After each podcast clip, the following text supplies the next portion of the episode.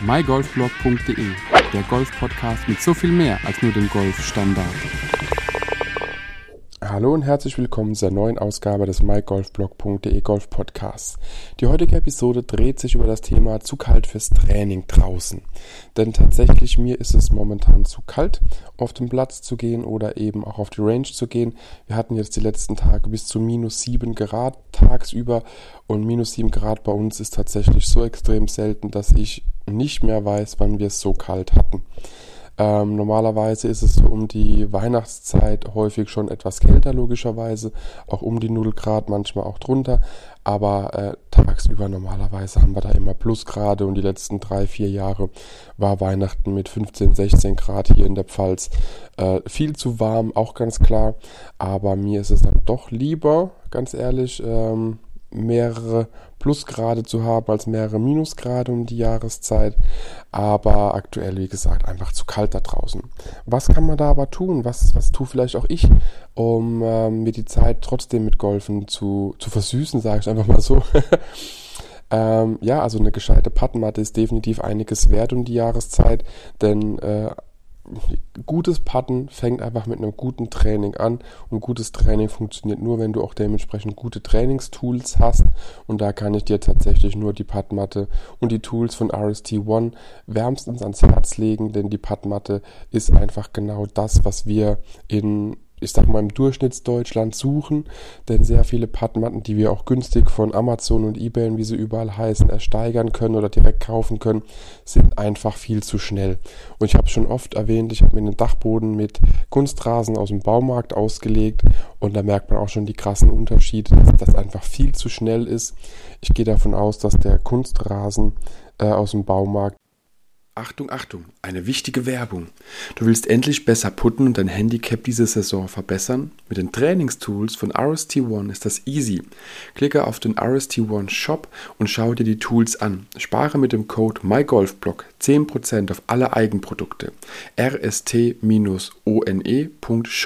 RST One mit dem Code MyGolfBlock. Das war's mit der wichtigen Werbung.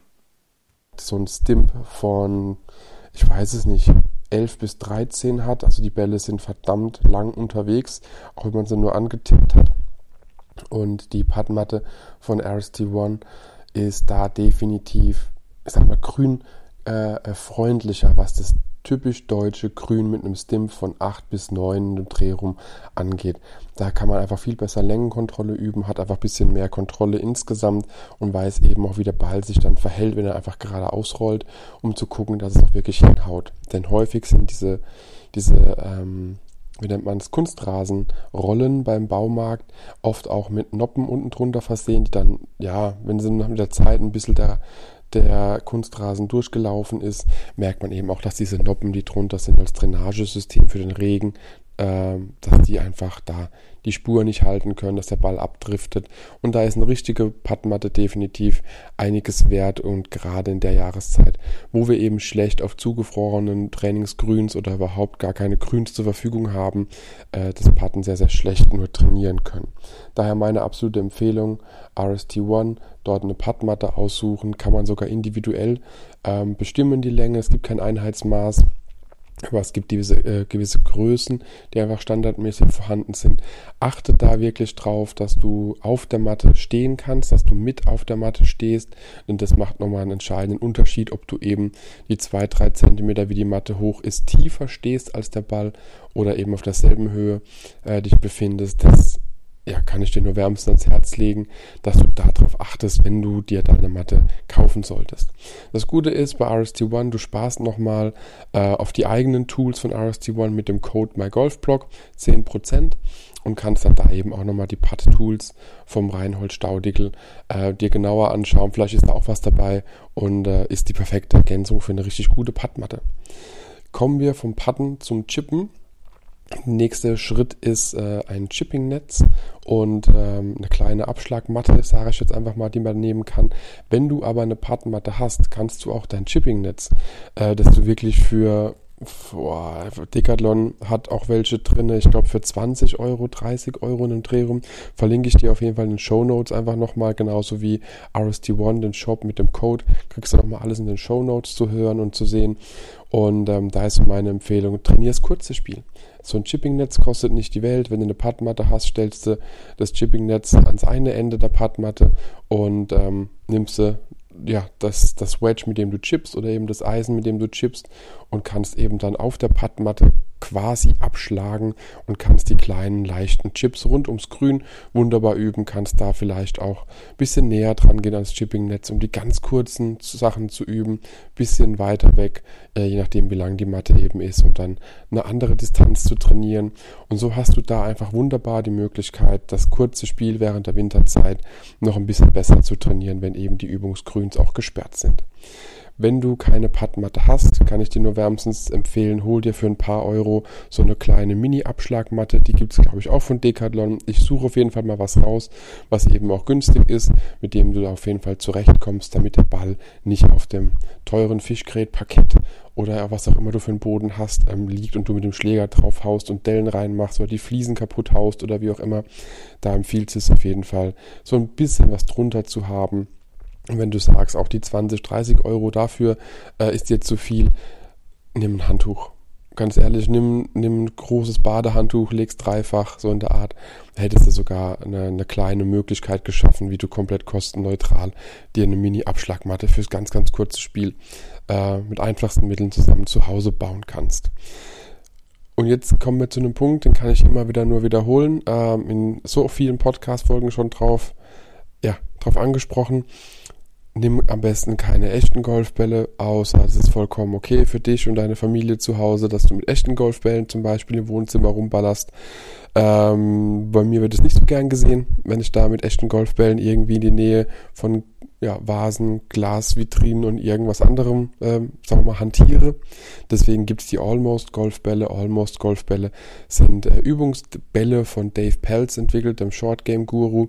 Und das sind einfach Golfbälle, die ja sehr, sehr, sehr geil sind. Ich weiß gar nicht, wie ich es beschreiben soll. Also die fliegen nur ein Drittel, haben Dimples, nur ein Drittel der Länge fliegen sie und die machen nichts kaputt. Die sind sehr leicht, die sind, ähm, es sind keine Knautschbälle, auch nicht diese Bälle, diese, diese Ping-Pong-Bälle mit Löchern drin, diese Luftbälle nenne ich sie mal, die man immer wieder im Trainingsbereich bei Golfshops einfach sieht, sondern es sind ähm, quasi echte Golfbälle plus aus einem anderen Material mit Dimples, die auch die Flugeigenschaften annehmen, wenn du doch mehr Platz zu Hause haben solltest, um weitere Schläge machen zu können und einfach sich verhalten wie ein Golfball, außer eben sie gehen ja, machen nichts kaputt. Sie tun auch nur bedingt weh, wenn man sie abbekommt und sie haben nur min ja, maximal ein Drittel der Flugweite. Das für das Putten, für das Chippen und eben noch die kleine Empfehlung mit den Almost Golfbällen, damit du einfach was in der Hand hast, was weniger zu Hause vielleicht auch für Frust sorgt. Dann, wenn du doch noch ein bisschen mehr Platz hast im Keller, auf dem Dachboden oder wie auch immer, kann ich dir tatsächlich mein Wintersetup nur empfehlen, was ich ähm, mir eingerichtet habe auf dem Dachboden.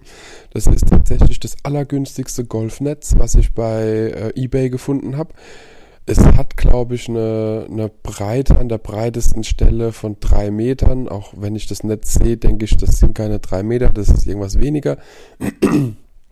Ist insgesamt um die zwei Meter zwanzig, glaube ich, hoch oder zwei Meter hoch und ähm, bildet eben wie so ein, so ein hohes Kuppelzelt, nenne ich es mal. Es sind so zwei über Kreuz laufende Zeltstangen drin.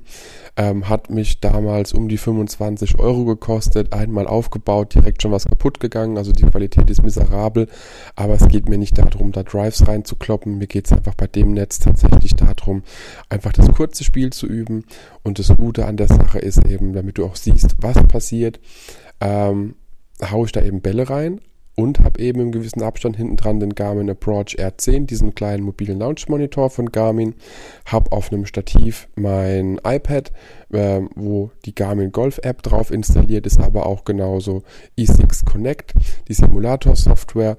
Und so kann ich entweder in dem cartoonartigen Garmin Golf App ähm, ja, in der Garmin Golf App mich bewegen, äh, beziehungsweise spielen auf der Driving Range dort, sammeln Metriken, gucken mir einfach alles an und sehe eben auch direkt meinen Ballflug, so wie der Radar ihn eben auch indoor dort oben auf dem Dachboden bei uns äh, messen kann.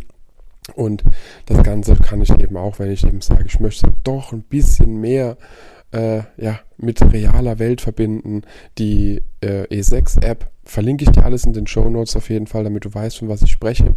Und kann eben dann in die App rüber wechseln, kann dort auf die Driving Range gehen, kann mir dort auch Zielbereiche einstellen, die ich dann üben möchte.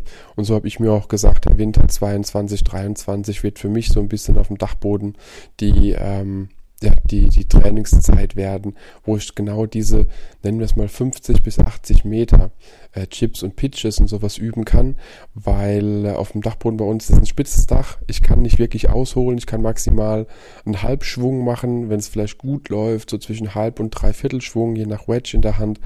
Und ähm, dafür passt es wunderbar, so 50 bis 70 Meter kriegt man da easy peasy hin und äh, kann da einfach üben und kann einfach sehen, wie sich alles verhält und kann so ein bisschen den eigenen Schwung für die kleine kurze Distanz so ein bisschen eintrainieren.